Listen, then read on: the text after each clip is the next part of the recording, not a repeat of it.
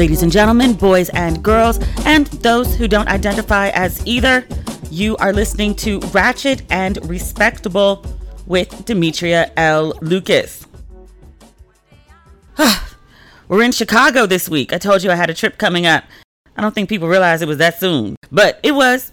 I came to Chicago because I wanted to see the Bisa Butler exhibition. She's one of my favorite artists. She makes these amazing quilts. My grandmother, my dad's mom, liked to quilt. That was like her thing. I have no clue how to quilt. I can do a basic stitch. That's about it. But her exhibit was leaving on September 6th. And I was like, well, I got some downtime. So I came out to Chicago to check it out. It's absolutely gorgeous. Chicago is one of my favorite cities. I don't come here quite enough. I think it's probably been 9 years since the last time I was here. I came for my birthday one year. Someday I'll tell that story. One of my friends was in town at the same time I was, and she left her gun at the hotel. So if the room was cleaned and the safe, because she did put it in the safe, if the safe was open and a gun was found, it would have been an incident. But, you know, she did not return to the hotel and nobody questioned me when I did. So it all turned out well. But there's much more to that story. I'll tell it someday. I might actually have her on the podcast, see if she wants to tell it, because it's a doozy. But Chicago is one of my favorite cities. Like, it's just a beautiful, beautiful city. Like, the architecture is gorgeous and the food is amazing. And, you know, they only have like 90 days of good weather. The rest of the year, they're pretty cold. So they make the most of their summers. Like last night, I went on a nighttime architecture tour. I asked the readers on social media, like, what I should do when I come to Chicago. And I planned to do the architecture tour. I did it last time I was here and I really enjoyed it. And it was suggested that go at night. Like, it's so beautiful at night. So I was like, oh, that sounds like a great idea. So I did. But we were out on Lake Michigan and party boats kept going by us. It was a medium-sized boat and there was a bunch of black people dressed in all white and they were blasting Too Short. And I was like, yo, they are living their best lives right now. And there was like a bunch of boats going by. Big boats, small boats, medium boats. Blasting Kanye, old Kanye, because that new album, Donda, still ain't out, y'all. It still ain't out. And my tour was like 8:30 at night. But folks are just out on the water, living, drinking, smoking. I smelled a little reefer as the boats went by. But folks are having a good time. I really like this city. I've debated a couple times moving to Chicago. The only reason I won't, other than the crime, but I also debate moving to Atlanta, and Atlanta's also like a crime capital right now. It gets too goddamn cold. Ain't enough fur in the world to stay warm in Chicago cold. And I'm not trying to stay inside for like 4 months out the year. If Chicago didn't get so cold, I would move here in a heartbeat. It's so nice. I went out to Hyde Park, Southside Chicago. A bunch of people gave me this recommendation for Virtue. It's a black-owned restaurant in Hyde Park. And they were specifically like, Hyde Park 53rd Street. Don't go to no other streets. Hyde Park 53rd Street. Other places, you got to be from the city. And I was like, fine.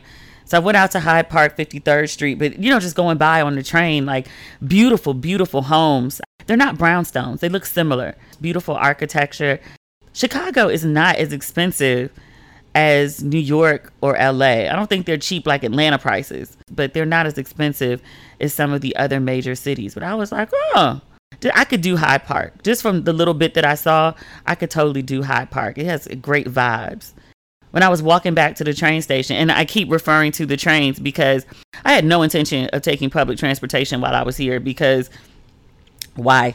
I was just going to Uber around. Plus, I don't know the train system. But I got in on Sunday afternoon, and I got settled in and was ready to head out to the museum. So I went to pull up an Uber because the museum is like 15 minutes away. And they were talking about $47 to take an Uber for 15 minutes. It's not even 2 miles away where I was going. Are you serious right now? So I like waited for a minute because I was like, oh, you know, it's surging. Like, let it go back to normal, see what happens. And mind you, I flew into O'Hare, which is 45 minutes away from downtown Chicago, where I'm staying. And it was $45 for a 45-minute ride from the airport to my hotel. No problem. $45 to go 2 miles for 15 minutes? Get the fuck out of here. So I looked up how to take the train. I took the red line right to where I needed to be and was there in 20 minutes. I was like, stop playing with me, Chicago. And the same thing. I was trying to go from the Art Institute to Hyde Park, and it was like $66. And I was like, you are bugging. It's a 20-minute ride. And I was like, absolutely not. So I found it wasn't the subway. It was another kind of train. It was like a commuter train. But I looked that up and figured out how to do it and was there again in like 25 minutes. The train came right when I got to the station. It's like literally like a 3-minute walk to the restaurant from the train. So I was like, boop. So that's how I got to Hyde Park and back from Hyde Park to make my architecture tour. I had a great day. It was another 10-day. And I didn't do anything like really exceptional. I went to a museum, got something to eat, and then took a boat ride for $40. And then I walked back to my hotel up Michigan Avenue. And it was just great, like just looking in the shop windows. And this morning I got up and walked 4 miles. I don't remember the name of the park that I went to. So I'm staying in downtown Chicago, and I walked over to Lakeshore Drive, and I walked down to by where the W is. If you're from Chicago, you know what I'm talking about. There's a beach across the street, and then behind that beach, there's a park. I do not remember the name of the park, but I know the park because in Soul Food, Vivica Fox and Ahmad, because Vivica played Ahmad's mother. Ahmad was the little boy, but Vivica Fox and Ahmad, it was cold outside. They had on coats and they walked through the park. And I thought that was so beautiful.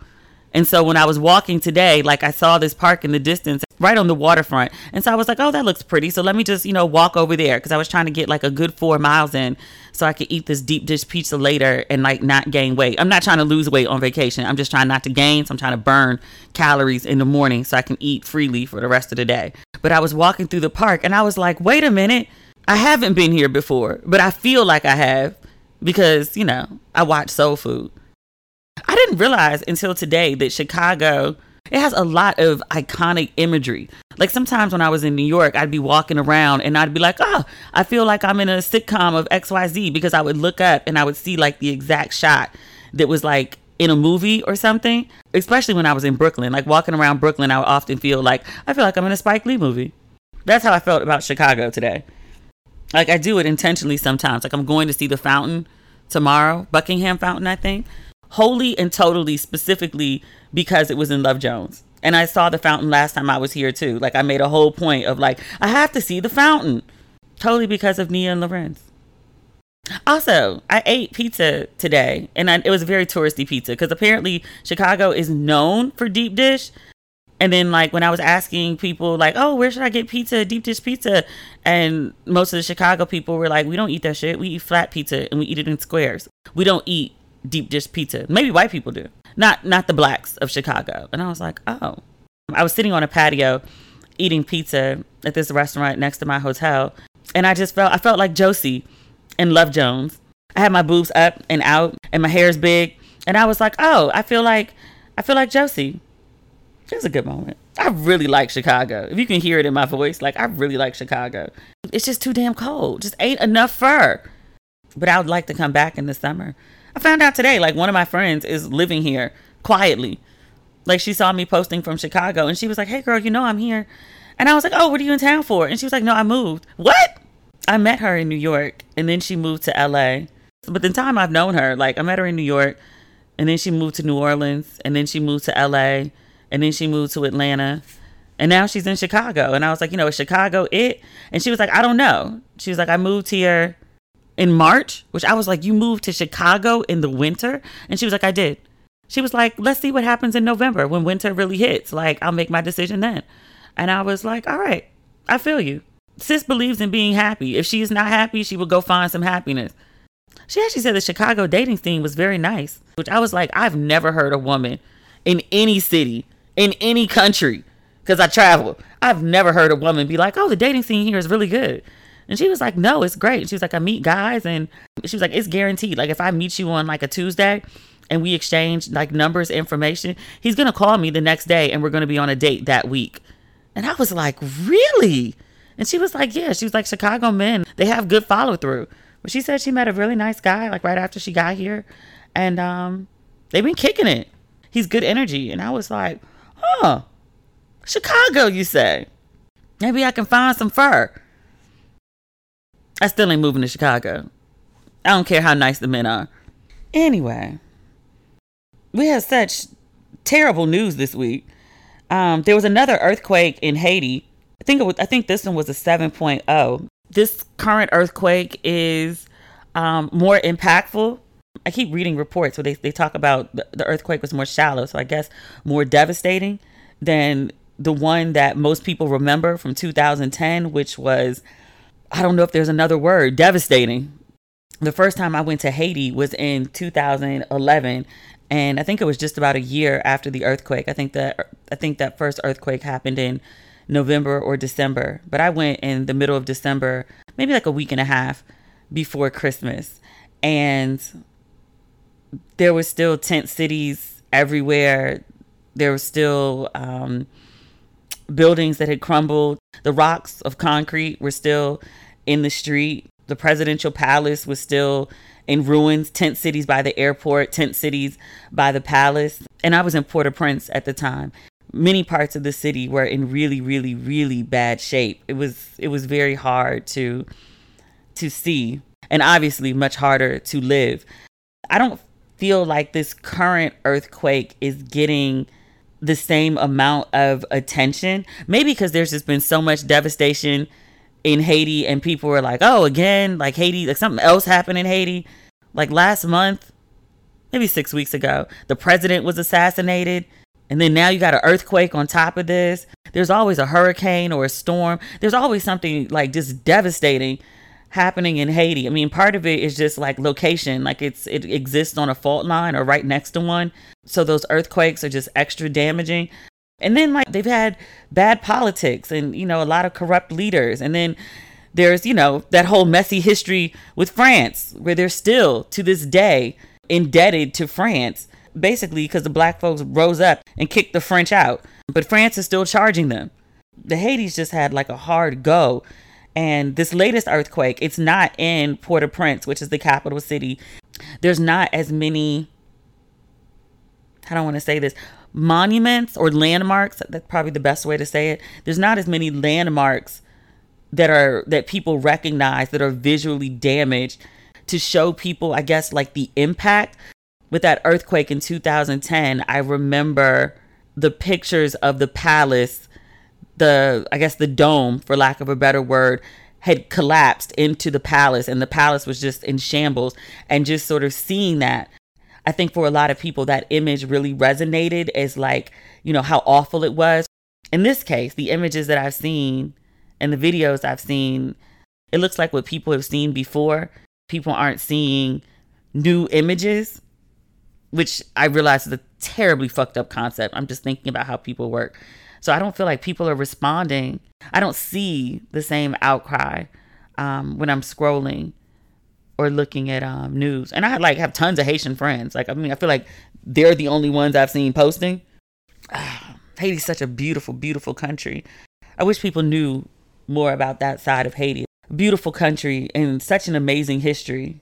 Like when I was there in 2018, I went to see this palace, first king of Haiti, king of the north. That was his title. But he built this amazing palace. And it was one of the first structures in the Western Hemisphere to have indoor plumbing and flush toilets. I think an earthquake, not the one in 2010, but one before that, actually, I want to say that maybe like the 1800s, actually destroyed it. Because it's just the ruins of the palace now. But you can see like how big it is, how massive it was. But it was built in like the 1810s, if I remember that correctly, 1810s, maybe 1820s. But I say that to say like Haiti was building palaces for its leaders. And just, you know, a country away, black folks are still in chains. Like Haiti at one point was it referred to as the jewel of the Caribbean, the jewel of something. I don't know if it's a jewel of the Caribbean. It hasn't always been this place that I think like, you know, everybody feels sorry for and sends aid to, which if you ever go to Haiti, it's much more than that. But it didn't always have the reputation that it currently does. As a country, it's just had like a really hard go. I don't even know what to say. Like thoughts and prayers don't really do shit for people who just had their lives destroyed. I don't know. I need to look up some reputable organizations that are working in Haiti and send some funds, because the devastation, man, I couldn't even imagine. Afghanistan's a shit show. American troops pulled all the way out, an initiative that was started under the Trump regime. I refer to it as regime because of all of the connotations that word implies.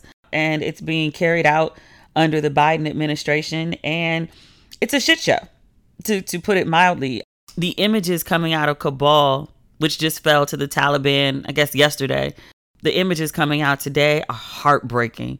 I saw the video of this giant plane trying to take off at the airport, and thousands of Afghan people were holding on to the plane, like a plane that is on the runway and trying to leave in motion at that. I saw that image of thousands of people just desperate to get out of Afghanistan with nothing, with the clothes on their backs. That's it. And the first thing I thought watching that video, if this ain't the fall of Saigon all over again, like, I've watched enough Kim Burns documentaries. I watched that 10-part, 18-hour documentary on PBS. You know, I love a good documentary. I love history. I love learning about history. But I was like, this is the fall of Saigon. I've seen this before. We just have a plane this time. Last time it was a bunch of helicopters. I know history repeating itself when I see it. And I really thought that I had some profound thought. And then, like, I Googled, like, the fall of Saigon, and every major newspaper was writing about how that image looked like the fall of Saigon. And I was like, okay, so I didn't have an original thought, but I had an informed, intelligent thought. That's got to count for something.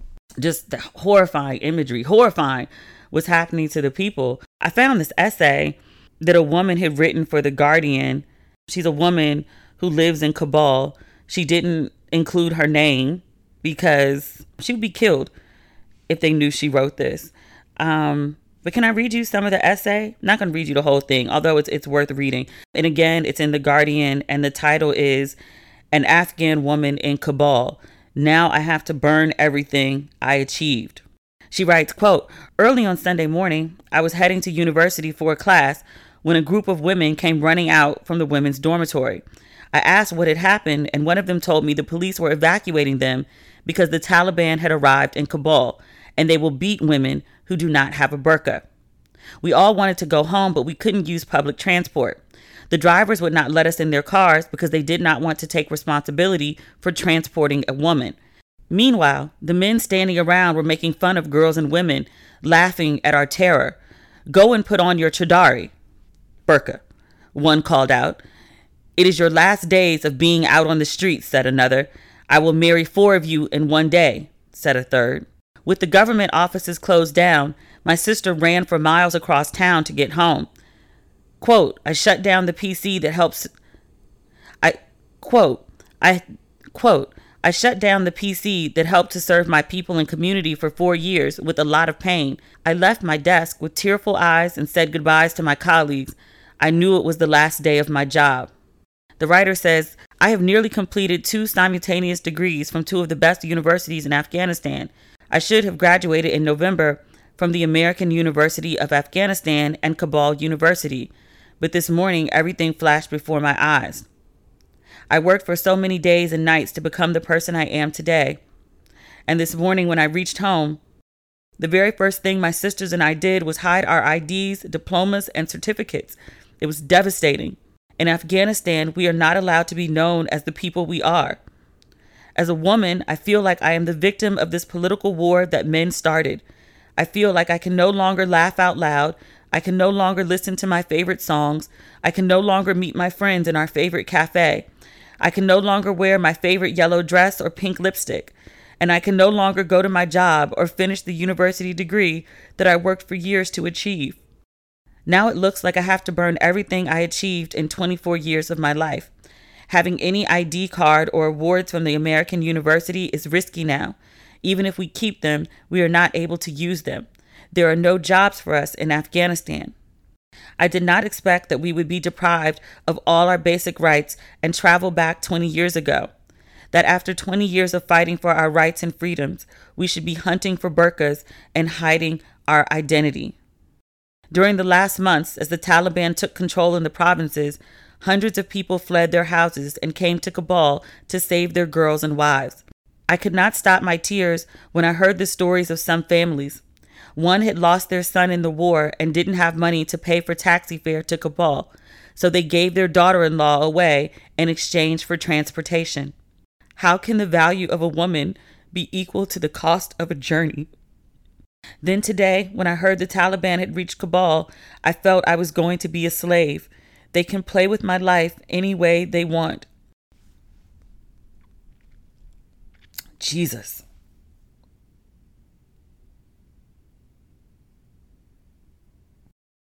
I don't know what the answers are in Afghanistan.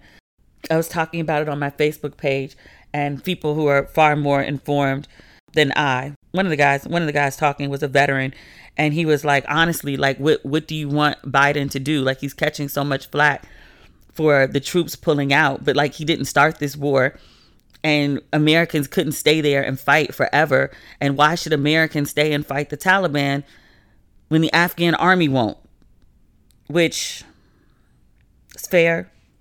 Biden said as much in a speech today. He said, quote, American troops cannot and should not be fighting in a war and dying in a war that Afghan forces are not willing to fight. The Taliban entered Kabul on Sunday. The president immediately fled the Afghan National Army, which this piece that I'm reading, I cut and pasted it. I think it's from USA Today. Notes that the U.S. spent $88 billion to train and equip the Afghan National Army, and they refused to fight. Again, the president fled. So, like, I feel you on, like, you know, the GP of it all of, like, well, they ain't gonna fight, so why should we fight for them? And we've been over there for 20 years, and this is their issue that they got to deal with. Like, we can't do everything for them. I hear you. I get it. But the people, the women especially, the girls especially, those desperate people trying to cling to a plane and leave with the clothes on their backs, who are risking their lives, who are literally falling off of a moving plane. That's a level of desperation. Not that I haven't seen it before. I saw it with the fall of Saigon. I don't know. I don't know what the answers are, but I'm just like, those poor people. I don't know what to do. Thoughts and prayers ain't gonna do shit. I don't know what to do, though. I saw a conversation about how, like, America has to open the borders to Afghan refugees. They're like, it's the least we could do. Which I was like, yeah, did y'all see that study the other day about how, like, the white population in America is decreasing for the first time in history? It's like, if I know America, like I know America, they ain't opening the damn borders for no brown people. That's one thing they not gonna let the country do. Like, it's browning up already. They're not gonna add more brown. Muslim brown at that? Yeah. I wish they would, but it's not going to happen. I feel terrible, and I don't know what else to say. I will pray for Afghanistan, just like I will pray for Haiti. I believe prayer changes things, but I also believe, you know, works. Pray and do shit, both. But I don't know what to do. I genuinely don't. If folks listening are aware of agencies that are on the ground or being set up on the ground that are helping, like, please let me know. I don't want to just pay lip service and say, oh, look at this terrible thing, and then move on to the next story, which literally is what's about to happen. I genuinely do give a fuck, and I genuinely do feel awful, and I genuinely do want to do something, because this is a mess. I feel so, so bad for those women, for the Afghan people that want to get the fuck out and can't. And not to say that the Trump years, as bad as they were, they're nowhere near as bad as what's about to happen in Afghanistan. But just to live through that crazy shit every day for 4 years took a toll. And I don't know if we necessarily recognize, like, how big a toll it was. I was talking to somebody today about, like, January 6th and, like, running up in the Capitol. And I was like, you know, it's just a matter of time before there's another huge terrorist attack, and on the Capitol, no less, because they know it's vulnerable. The U.S. is supposed to have, like, these amazing shows of force, and between Trump and COVID, it just showed how fragile our country is. There was some description somebody made of America and was like, it's a broke nigga with a Gucci belt. And I was like, if that ain't accurate.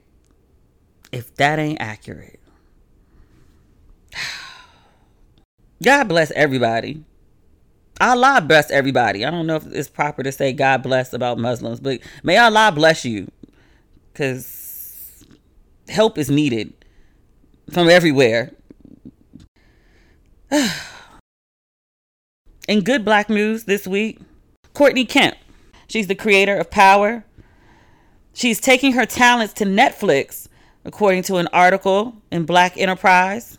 According to BE, Kemp signed an 8-figure overall deal, and she's set to roll out a new series and other projects as part of a new 4-year agreement.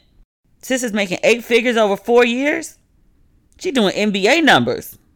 Just in case you were wondering, she will continue to executive produce all the shows in the Power universe, their spinoffs. I heard Raising Kanan was actually really good. I didn't watch Power Book 2 with Tyreek.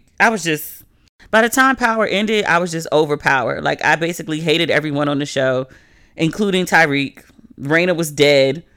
Tasha was locked up. It became crazy to me toward the end. But I was like, I've invested years of my life into following this story, so I have to see how it ends. At the end of the original Power, I was like, I'm tapping out. Oh, I was also pissed at Fiddy. Like, the way he went after Notori Naughton, I was just like, you're attacking the star of your show. Your show doesn't exist without her, and you're publicly attacking her? For what? Because she took a bad picture? Really? But I am hearing good things about Raising Kanan. I have not watched it. I don't plan to. I just don't want to get hooked on another TV show. I was actually making a list. I was going to publish another one of my list of like, what's Demi watching? So I was making a list of like the upcoming shows. There's a lot of really good stuff coming back to TV, including many of my favorites. I was like, I'm not taking on any new shows. I'm just going to continue to watch the shows that I already am fully invested in. Like Queen Sugar is coming back shortly. Insecure is coming back.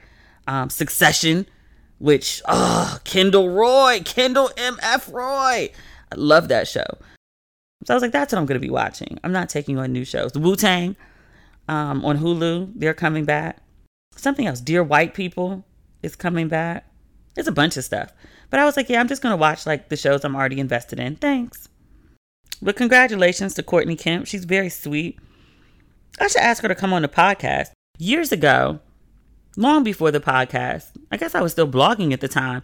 I don't know who I reached out to. Oh, that's right. The stars people were sending me, what is it called? Advanced screeners of Power. Just on a whim, I asked one day and I was like, you know what? I recap Power every week. I'm like one of the biggest fans of the show. And I would like to interview Courtney for my blog. She was like, yeah, I've seen your recaps on social media. I'll talk to you. No problem. And so we talked for like 2 hours. Like, she was so gracious with her time. And she gave me so much good insight about the show. I feel like she's like Cousin Courtney. I think I was calling her Cousin Courtney for a while. Let's go back to that. I want her to win at all great things in life. So good for her. Congratulations on her new Netflix deal. Lizzo and Cardi, we talked about Rumors, their new single. We talked about it a couple times. It came out on Friday. I was underwhelmed. And I like Lizzo and I like Cardi. I just overall didn't think it was a great song. I like the message. It was gimmicky. It's like, oh, Cardi's really popular and Lizzo's really popular, so we'll throw them together and we'll do this like, really slick CGI video, which is what everyone's doing now. And I know that it's cheaper, but it just doesn't work for me. I miss the golden age of videos. All this CGI and green screen. This ain't it, y'all. It's not. And I know because it's a pandemic, it's easier to do and cheaper to do than being on location. I get it. I need folks to go back on location. All this CGI stuff is just, I don't care for it. But I feel like they just knew that, like, you got these two popular people, and so it'll be a hit because it's, these two popular people. And they really didn't put the effort that was necessary into the song. The song is just okay. I love Cardi's verse. She was like, you're lying about me in a language I can't even read. What the fuck does that mean? Like, Cardi. And she also looks really great pregnant. She's a really beautiful woman. I know she's had like a lot of work done, but it all comes together. It works for her. I thought the video was just okay too. And again, love the messaging, love the, representation of plus size women, Love the, I don't know if that was supposed to be ancient Rome or ancient Greece. The first time I watched the video, I was just okay about it. And then I saw some behind the scenes thing of like Lizzo with like 40 feet of braided hair. She was like, oh, it's breaking a Guinness Book of World Records. And it took like all these stylists, all these hours to create these like super long braids. And I was like, I didn't even notice them in the video. For like all this work that y'all put into it, I didn't even notice it. So I went back to watch the video and look for the long, long braids. And that's when I caught like other details. Like Cardi is sitting in this throne that's in the shape of a penis. And then there's like random winged penises floating in the air. I was like, is that a flying penis? Indeed it was. I was watching like the beginning of the video. Lizzo's walking through, I guess, the palace, the columns, whatever she's walking through. And there's cartoons of her twerking or Lizzo in an orgy. And I was like, oh, okay. Like, this is kind of interesting. All right. All right. And then I finally saw the part with like the braids. And the article said that the braids, I want to say, were like 42. Maybe they said 42 inches. And I thought they meant 42 feet. No, because 42 inches is only like 4 feet. And that wouldn't even be Lizzo's height.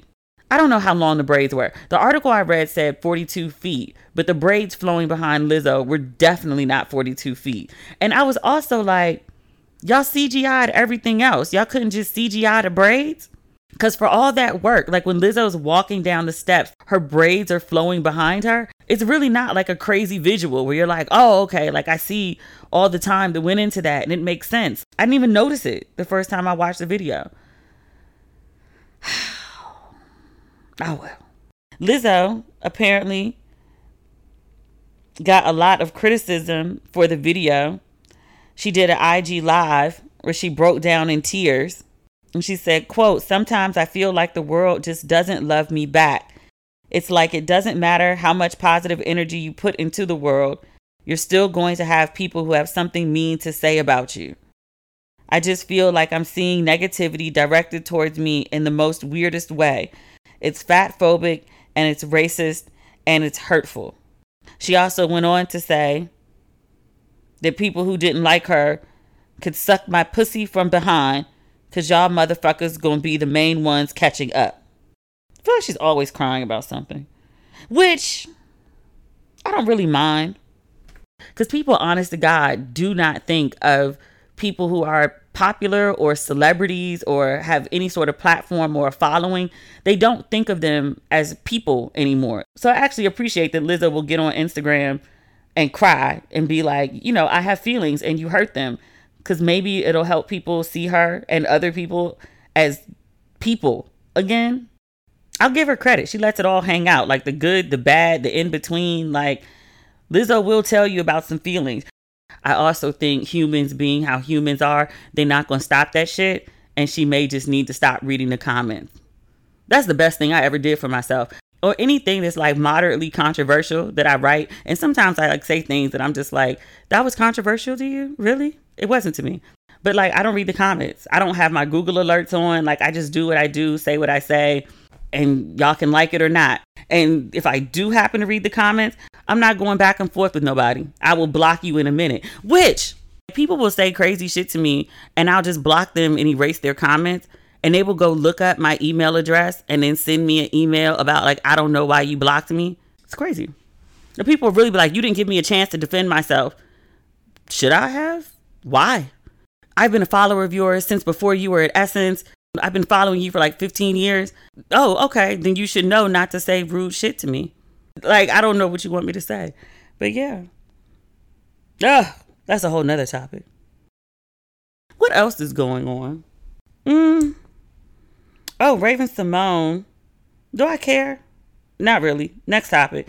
Actually, no, I will talk about it. She did this interview. And originally what I read was Raven-Symoné was saying that black people didn't like her because of her white wife. And I was like, much like Carlton, this is not a discussion that I've ever heard come up. Like, you know, Raven-Symoné is married to that white woman. Never once. No one cares. There's many reasons that black people don't much care for Raven-Symoné. But I looked up the article because I wanted to talk about what she said. And I was like, you know, and like a broader story of like black people making up these stories about the black community not liking them for these like random reasons. Like, it's like the new, like, I don't know, you say something negative about black women and it's part of the marketing plan. I feel like there's a group of people who are saying like black people don't like me, and like that's part of the marketing for their like next project. But I looked up the story, and actually, as it would turn out, Raven-Symoné didn't say that. She said that while she was dating, they broke up at one point because Raven-Symoné had got in her head that the black community would be upset with her for marrying a white woman, which I was like, girl, what? But in the article, her quote is that she realizes that she was in her own head. She says, it was a kind of self-inflicted old way of thinking that the black community would be mad that I was dating a white person. And she goes on to say, it was this residual thought process that really wasn't fact. I think I was just carrying burdens that happened in the 90s and 80s that weren't really working for the now. Because when I thought she was talking about like why black people didn't like her, I was ready to like read her rights. Because when she was on The View, she used to have some commentary about black people that was like, girl, what? So I was like, but that's not what she said. So we're just going to move along to the next story. There's a lot of white people news this week. Chris Cuomo, he returned to CNN. Remember last week, I was like, you know, Chris got to say something. Like, he can't just not say anything. Like, you cover politics. Your brother just resigned as governor. Like, you have to say something. So he did. He was on vacation all last week. He came back today, Monday. What time is it? It's midnight in Chicago. But he said about what I expected him to say. He mostly clarified that there has been no conflict of interest with CNN regarding his brother. He said even when, you know, his brother used to come on the show, he was like, I said then that this would be a short-lived situation. He was like, it's always been difficult covering politics and coming from a political family. He emphasized multiple times that the governor is his brother. And he was like, I wasn't speaking to him in the capacity as an advisor. I was a listening ear because he is my brother. He went on to say, I did at one point, you know, communicate with his advisors. And I came on the show and I apologized for that. And he was like, you know, that wasn't the right thing to do. I admitted it. I apologized on air and to my colleagues. And he was like, and I stopped doing it. And he was like, since then, like, yes, I've been in contact with my brother. Yes, I have listened to my brother, but I'm not an advisor to my brother. Like, I'm his brother. He did go on to say that in his capacity as a brother and as a listening ear, he was like, I told him to, you know, take accountability, be contrite, be transparent, apologize. You made some mistakes. Okay. Like, make them right. Then when it got to the end, he was like, I told my brother to resign. He was clearly frustrated, but I thought he handled it well. Like, he had to say something. So I'm glad that he did. And I think what he said was apropos. And I hope for Chris's sake that folks can just move on. He is not responsible for what his brother did. He's not. And sharing a last name with somebody does not make you responsible for their shit. Andrew was the one who was out here grabbing titties and ass on the job. That's on Andrew. That's not on Chris. I hope folks can move on, at least from Chris. They're not going to move on from Andrew for a minute. I know he's somewhere being like, thank God for Afghanistan, because they got his ass out the news, at least off the front page.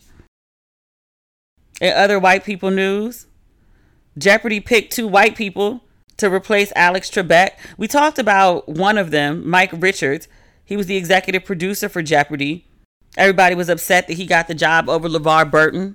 Newsweek, earlier today, they released a story about LeVar Burton's ratings when he was on Jeopardy, and they talked about like his ratings were the lowest of everyone, and basically LeVar Burton was a bomb. You talking about LeVar Burton on Jeopardy that was on at the same time as the Olympics? Who can compete with the Olympics? Y'all knew his ratings were gonna fall. Are you serious right now? Nah. So the main host is gonna be the white dude we talked about before, Mike Richards. And then for the Jeopardy specials, and I don't watch Jeopardy like that. I was gonna start. It's going to be Mayim Bollock.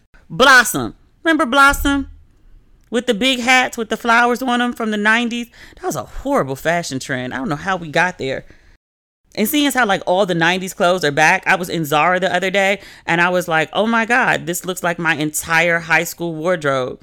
All the beige linen, Chinese dresses, which I was like, really? That came back? Folks ain't gonna get called out for appropriation on this one? I used to walk around in Chinese dresses with chopsticks in my hair in a bun with chopsticks in it. Girl, all kinds of low-key racist and cultural appropriation. I was like, how did they let this come back? We didn't know then, but we know now. Yikes. But Blossom. So she's going to be like the host for like the guest special stuff for Jeopardy.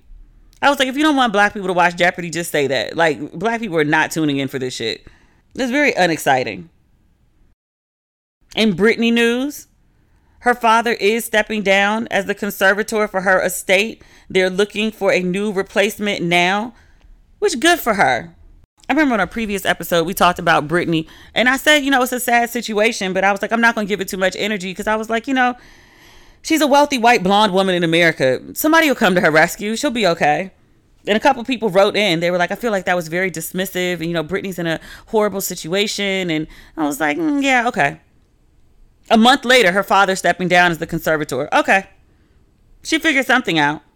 But Britney has responded to her father stepping aside by posting topless photos on Instagram with long ass messages. I was like, girl, even as somebody who writes long ass captions, I was like, this is long. You're doing the most. And in fairness to Britney, like, people post topless on Instagram every fucking day. It's not unseen before. But I was like, you know, just in the middle of a situation where people are questioning your overall stability and your good judgment and your mental health, I was like, you know, maybe posting a bunch of topless photos, which again are no indication of, you know, poor judgment or mental health or anything of the sort. But I was like, you know, folks like to use what they can against you. I was like, maybe this is the time to be strategic and maybe keep your clothes on. I mean, it's Instagram. A lot of people don't. So I was like, maybe Britney, get free first and then, you know, do what you feel. Maybe this is not the best time. And they were bad pictures. No, she had on no top, obviously. And then two small white bikini bottoms. They're like two sizes too small. She's not a big woman. It was just an unflattering garment for her shape and not the correct size. And then knee-high red boots, which I was like, girl, you out here looking like a porn star. I don't understand the choices, Britney. I don't understand the choices. They're bad fashion choices. But she also in the caption was like, look, throughout my career, people, they put me in outfits to perform where I was half naked. So, you know, is there really big difference between what I perform in and what I post on Instagram? Which I was like, well, Britney, you do make a point. But sis, just get free first. Don't give them any ammo to use against you. I want you to, you know, be able to take over your life. Now, do I think that your judgment is, you know, the best? Does it have to be? There's plenty of folks that don't have good judgment who still have control of their lives. She deserves at least that. Because her list of allegations and of things she couldn't do and things she was forced to do, I was like, oh God, this is horrible. Last but not least, I can't even believe this is a topic that we have to discuss. Lord have mercy. Celebrities who are not bathing need to clear up a misconception. Ashton Kutcher and Mila Kunis, they started this whole thing off where they were talking about they don't bathe their kids. Their kids are 4 and 6 unless they see dirt on them. And I was like, ugh, kids are filthy. You know how filthy you are to actually see dirt on you? Oh my God. And then some other celebrities came out. Jake Gyllenhaal, he came out and said, you know, there's really no need to bathe daily. I think he said he just wipes under his arms sometimes. I was like, oh. And The Rock came out. He said he washes his ass 3 times a day and he sings in the shower. He was like, I'm not like those others.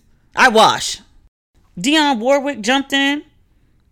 Let me find that quote because I was like, Dionne Warwick is a good Kiki. She is a moment in time. When Dionne Warwick heard about Britney Spears, she tweeted, quote, "It's wonderful. So many have supported Britney. I've just heard the news!" Wonderful things can happen when we stand together, but not too close, because I have just learned that some of you do not bathe. Shady auntie. Shady auntie.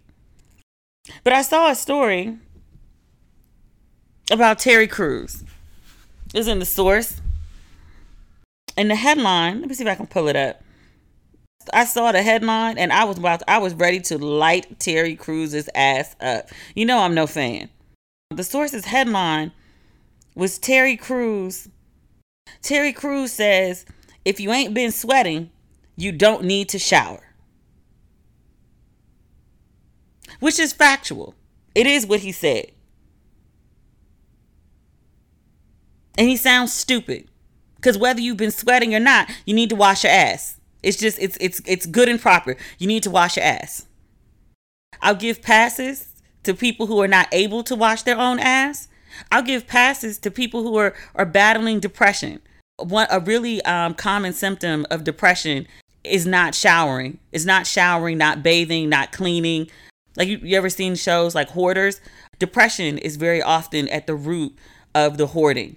They have attachment issues, they have depression, and they've stopped taking care of themselves and their things. Fine. If you're dealing with a mental health issue and that's the reason that you're not bathing, treat the disease, not the symptoms. Work on your mental health, get that in order, and it'll bring back the desire to wash your ass. Godspeed and God bless to you. I'm not talking to you. I'm talking about people who are in relatively good health and should have some good sense, but ain't using it. Who ain't washing their ass. What Terry Crews actually said, Crews said, quote, I love to shower. I love to because I spend so much time sweating. And then he clarifies, first of all, if you ain't been sweating, you don't need to shower. Don't listen to that dumbass advice. Wash your ass. Crews continues, but I spend all day sweating all the time, running and working out, and it ain't nice. My wife is like, babe. I miss the Old Spice. You know what I mean? So I've got to get clean. In context, it's not as bad as The Source made it sound. It's still bad, but I'm not going to rake him over the coals for it. But I will reiterate, if you can hear the sound of my voice, wash your ass at least once a day. It's the summer. If you live in a humid climate, you may need to wash more than once. Let's start with one and see where the day takes you. If you think you need a shower, take a shower. By the time you smell yourself, other people have already smelled you. Did anybody else's mother tell them that? My mother told me that. By the time you smell it, other people have already smelled you. All right. That's the episode for today. Thank you as always for listening. We will speak again on Friday. I think that's everything. Yeah, we're good. I'm sure some other wild shit will happen between now and Friday because this is America. All right. Talk soon. Bye.